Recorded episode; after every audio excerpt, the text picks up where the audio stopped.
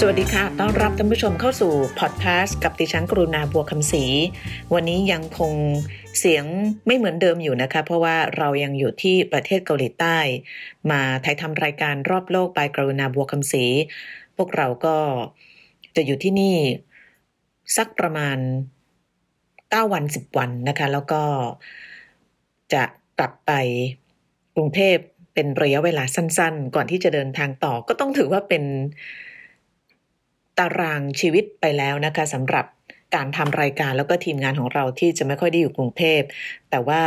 ถึงแม้จะไม่ได้อยู่ แต่ก็ไม่ลืมท่านผู้ฟังที่ติดตามพวกเราทางพอดแคสต์ก็จะส่งเสียงมาไม่ว่าเราจะอยู่มุมไหนของโลกนะคะ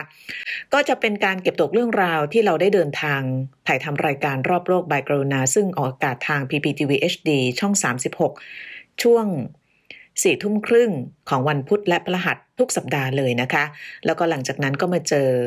มาฟังกันที่พอดแคสต์ซึ่งก็สะดวกง่ายดายนะคะ เพราะว่าสามารถที่จะฟังได้ตอนอยู่ในรถแล้วก็ช่วงออกกำลังกายกันด้วยค่ะพอดแคสต์ของเราวันนี้จะเป็นเรื่องราวของอนาคต เป็นเรื่องเกี่ยวกับอาหารที่เราจะกินในอนาคตทำไมเราหยิบยกเรื่องนี้มาทำรายการแล้วก็มาพูดคุยกันมี 2 ประเด็นนะคะ ประเด็นแรกก็คือประชากรของโลกของเราเนี่ยกำลังจะเพิ่มขึ้นในอัตราที่ค่อนข้างจะเร่ง มีหลายประเทศแล้วก็เป็นหัวข้อที่เราเคยทำอย่างเช่นในเกาหลีใต้ในญี่ปุ่น ซึ่งเป็นสังคมที่มีเด็กเกิดใหม่น้อย แล้วก็เข้าสู่สังคมผู้สูงอายุ รวมถึงสิงคโปร์ด้วยนะะสิงคโปร์ก็อัตราการเกิดค่อนข้างน้อยเมืองไทยก็เช่นเดียวกันนะคะแต่ว่าในอีกหลายมุมของโลก โดยเฉพาะในแอฟริกาแล้วก็บางประเทศในเอเชียตะวันออกเฉียงใต้อย่างเช่น ที่เวียดนามหรือว่ากัมพูชาเนี่ยอัตราการเกิดเขายังอยู่ในระดับที่ไม่น่าเป็นห่วงนะคะ เพราะฉะนั้นอัตราการเพิ่มของประชากร ถ้าเกิดจะดูตามตัวเลขขององค์การสหประชาชาติเนี่ยในอีก 30 ปีข้างหน้าคือประมาณปี 2050เนี่ยประชากรโลกของเราเนี่ยจะเพิ่มสูงขึ้นอีก ถึงประมาณเกือบหมื่นล้านคน ตอนนี้เรามีอยู่ประมาณ 7,000 กว่าล้านคนนะคะ UN บอกว่าอีกไม่ถึง 30 ปีเนี่ยจะถึงหมื่นล้านคน แปลว่าจะเพิ่มมาอีกประมาณ 3,000 ล้านคน ซึ่งก็เป็นปริมาณที่มาก เป็นจำนวนที่มากนะคะ นั่นคือประเด็นที่ 1 ประชากรเพิ่มขึ้น ประเด็นที่ 2 เรากำลังเผชิญกับความพันผวน แล้วก็การแปรปรวนของสภาพภูมิอากาศอันเนื่องมาจากสภาวะโลกร้อน แล้วมันเกี่ยวอะไรกับเรื่องของอาหาร ก็ต้องเกี่ยวกันแน่นะคะเพราะว่าถ้าเกิดสภาพอากาศแปรปรวน สิ่งที่เกิดขึ้นก็คือเราจะคาดเดาได้ยากนะคะ เกี่ยวกับเรื่องผลผลิตทางการเกษตร ถึงแม้ว่าตอนนี้เราจะใช้เทคโนโลยีในการผลิตในหลาย ๆ ประเทศแล้วก็ตาม แต่ว่าเป็นจำนวนมาก การทำเกษตรยังต้องขึ้นอยู่กับ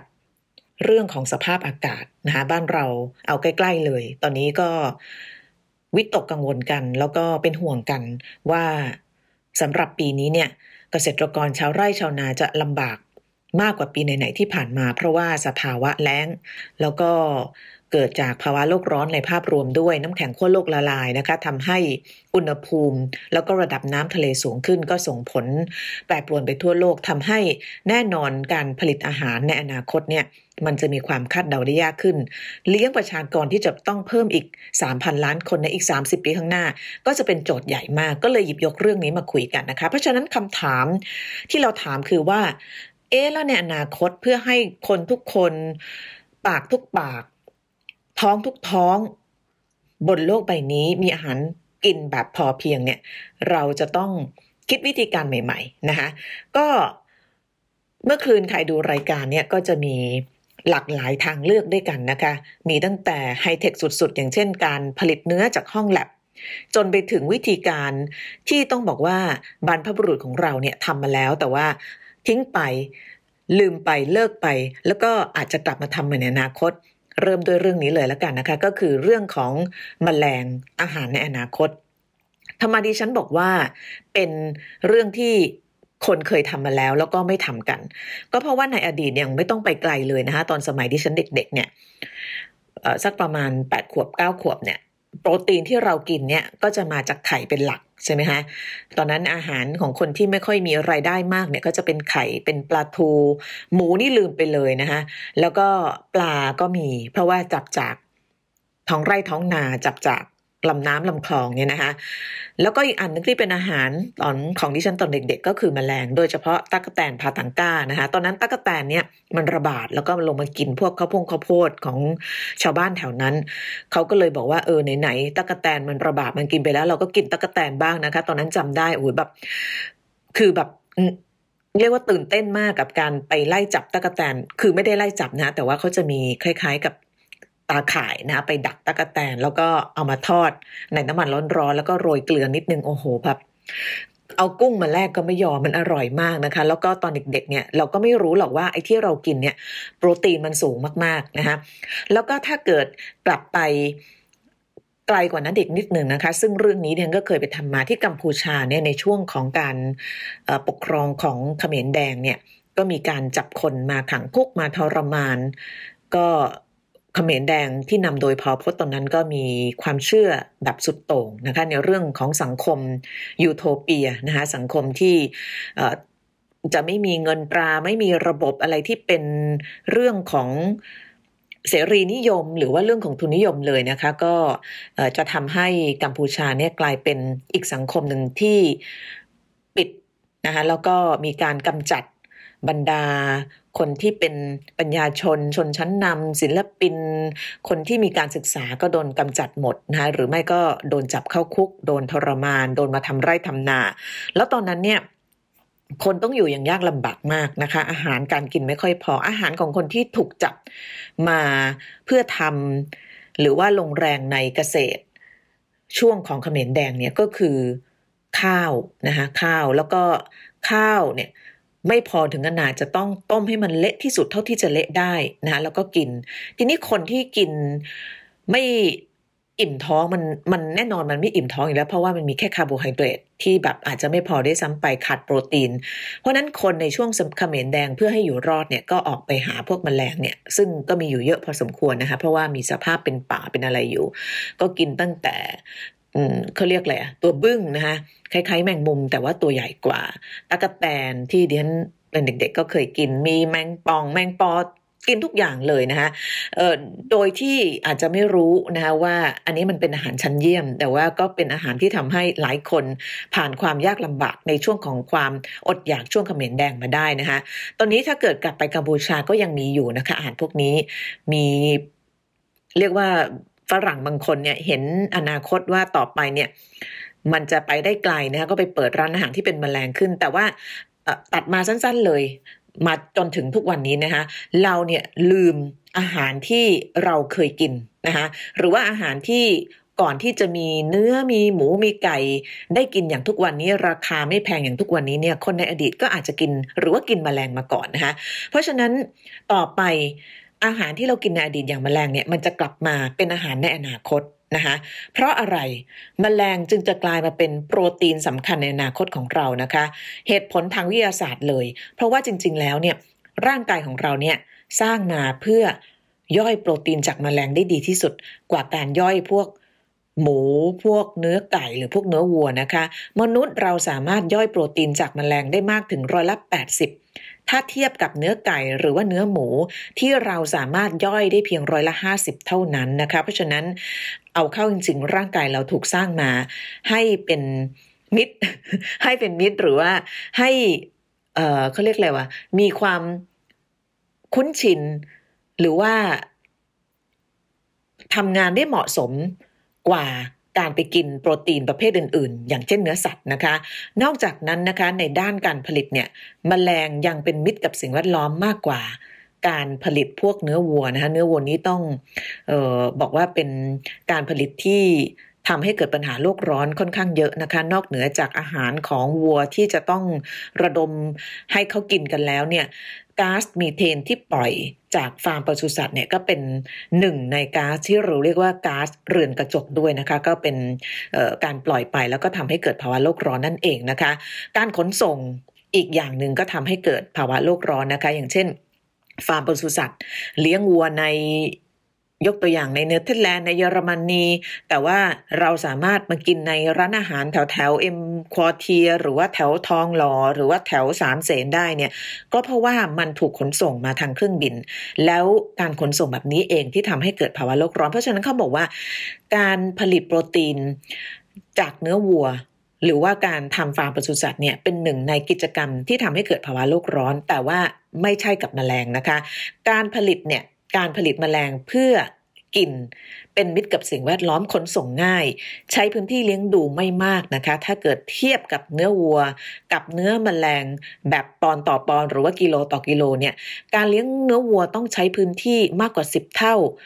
ถ้าเกิดเทียบกับการใช้แมลงมากไปกว่านั้นอย่างที่บอกไปเนี่ยนะคะยังใช้ทรัพยากรน้ำแล้วก็อาหารที่น้อยกว่าด้วย ก็คือสำหรับการเเลี้ยงแมลงปลดปล่อยของเสียน้อยกว่านะคะแล้วก็ที่สำคัญถ้าเทียบปริมาณโปรตีน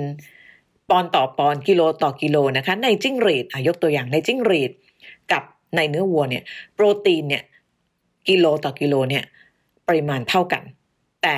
ถ้าเกิดไปดูสิ่งที่เนื้อวัวปล่อยนะคะใช้อาหารในการผลิตโปรตีนมากกว่าจิ้งหรีดถึง 25 เท่า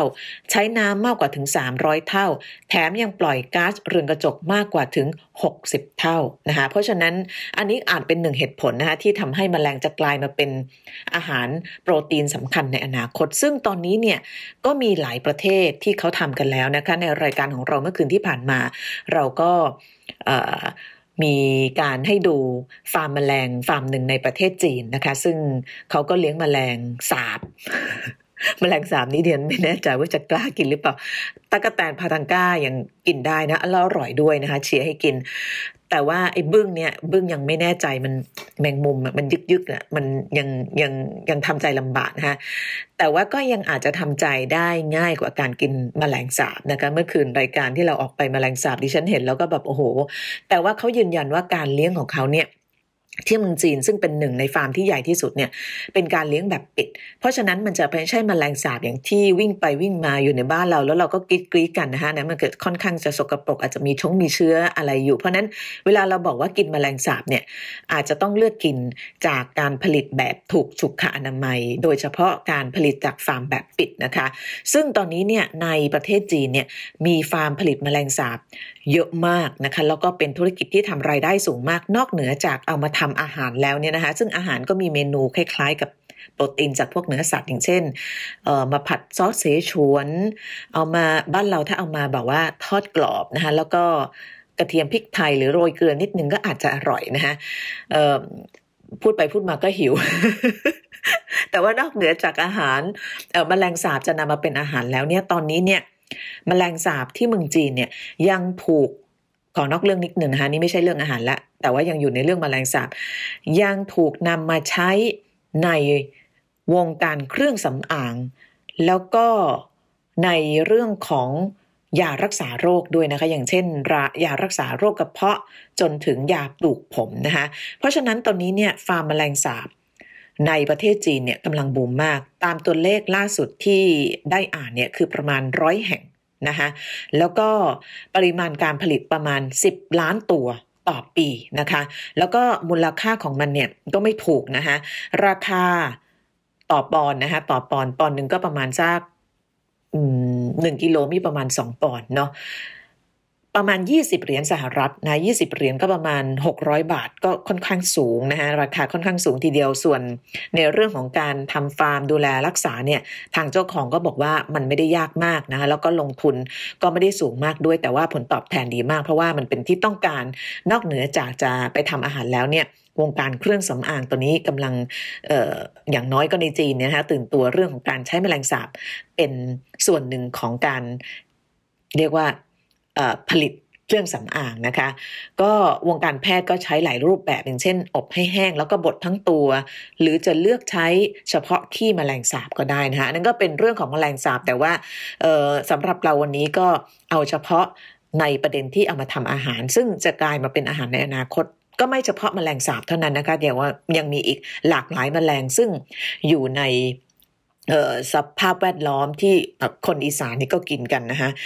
คนเหนือก็กินกันคนกรุงเทพอาจจะกริ๊กๆหน่อยแต่ว่าเอาเข้าจริงเนี่ยมันสะอาดแล้วก็มีโปรตีนสูงมากทำลายสิ่งแวดล้อมน้อยกว่าด้วยนะคะแต่ว่าในอนาคตเนี่ย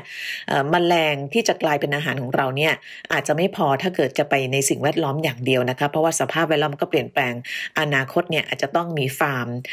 ผลิต มแมลงแบบนี้เพิ่มขึ้น เมืองไทยก็ได้ข่าวว่ามีแล้วนะคะฟาร์มผลิตมแมลงสาบ แต่ว่าอาจจะยังไม่ค่อยคึกคัก หรือว่าไม่ค่อยบูมเท่ากับประเทศจีนนะคะ อีกอันหนึ่งก็คือไปทางไฮเทคเลยก็คือการผลิตเนื้อสัตว์จากห้องแลบนะคะก็มีการทดลองทำตั้งแต่ 10 กว่าปีที่แล้วนะคะ แล้วก็มีการทำสำเร็จนะคะ เนื้อที่เขาเอามาจากสเต็มเซลล์เนี่ย คือปกติเวลาเรากินเนื้อวัวเนี่ย ข้าววัวหนึ่งตัว เอากินเสร็จก็ก็ก็ก็หมดไป แล้วก็เนื้อที่จะมาใส่จานต่อไปก็มาวัวตัวใหม่นะคะแต่ว่าวัวจากห้องแลบเนี่ยก็คือการแค่มีวัวหนึ่งตัวเอาสเต็มเซลล์มา แล้วก็เอามาเพาะนะคะในห้องแลบโดยที่วัวเนี่ยไม่ต้องถูกฆ่าไม่ตายนะคะแล้วก็สเต็มเซลล์มันก็สามารถที่จะ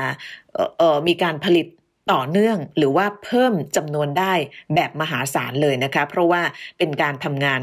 เป็นเนื้อเพาะจากห้องปฏิบัติการนะคะเพราะฉะนั้นเขาบอกว่าเนื้อที่ออกจากห้องปฏิบัติการแบบนี้เนี่ยมันไม่มีเขาเรียกแหละมันไม่มีเอ่อหรือว่าข้อจำกัดในเรื่องของการทำให้มันเยอะมากขึ้นเพิ่มจำนวนเนี่ย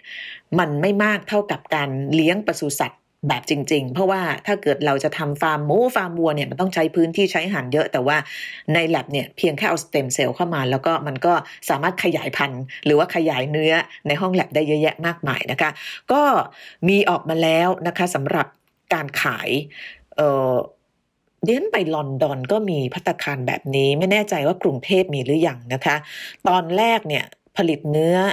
จากห้องแลบมาเนี่ยมันจะเป็นก้อนเนื้อสีขาว แล้วก็ไม่มีรสชาติของเนื้อ แต่ว่าต่อมาเนี่ยก็มีการพัฒนานะคะเมื่อสองสองปีที่แล้วเนี่ยเขามีการเติมสารช่วยเพิ่มเนื้อแดงในเนื้อเขาเรียกว่าสารไมโอโกบินนะคะแล้วก็ปรับปรุงจนมันมีกลิ่นคล้ายกับรสเนื้อสัตว์มากที่สุดใกล้ที่สุดนะคะแล้วก็ตอนที่ชิมเเมื่อสองปีที่แล้วเรียนดูรายการทีวีที่อังกฤษเนี่ยเขาบอกว่ามันยังขาดไขมันไป ปรากฏว่าไม่กี่เดือนต่อมาเนี่ยห้องแลบก็สามารถ เพิ่มเเขาเรียกว่า texture ของไขมันเข้ามาในเนื้อของแลบจนถ้าเกิดตอนนี้ไปกินอีกเนี่ยคงจะแบบแทบไม่รู้เลยนะคะว่าเนื้อที่เรากินเนี่ยมันมาจากเนื้อแลบไม่ได้มาจากเออมันมาจากห้องแลบไม่ได้มาจากเนื้อของวัวที่ถูกฆ่าในฟาร์มนะคะนี่ก็คือเรื่องราวของอาหารในอนาคตยังมีอีกหลายอย่างเลยนะคะ แต่ว่าวันนี้ เราขอหยิบมาแค่2ออย่างพอก็คืออาหารที่เราเเคยกินหรือว่าบรรพบุรุษของเราเคยกินแต่ว่าเลิกกินไปแล้ว เพราะว่ารู้สึกว่ามันไม่ทันสมัยมันไม่คูลไม่อะไรเงี้ยแต่ว่าอนาคตเราจะกลับมากินมันอีกอย่างเช่นมแมลงเป็นต้น แล้วก็อาหารที่ไฮเทคสุดๆ อย่างเช่นเนื้อจากห้องแลบนะคะก็เป็น 2 ตัวอย่างอาหารที่ในอนาคตอีกไม่ไกลจากนี้เนี่ยอาจจะเป็นอาหารที่เราต้องกินแทบทุกวัน เพราะว่า เพื่อที่จะให้มีอาหารเพียงพอกับการเลี้ยงคนทุกคนบนโลกใบนี้ เอาละค่ะ ทั้งหมดก็คือพอดแคสต์กับดิฉันกรุณาบัวคำศรีในวันนี้นะคะ กลับมาพบกันใหม่คราวหน้าวันนี้ สวัสดีค่ะ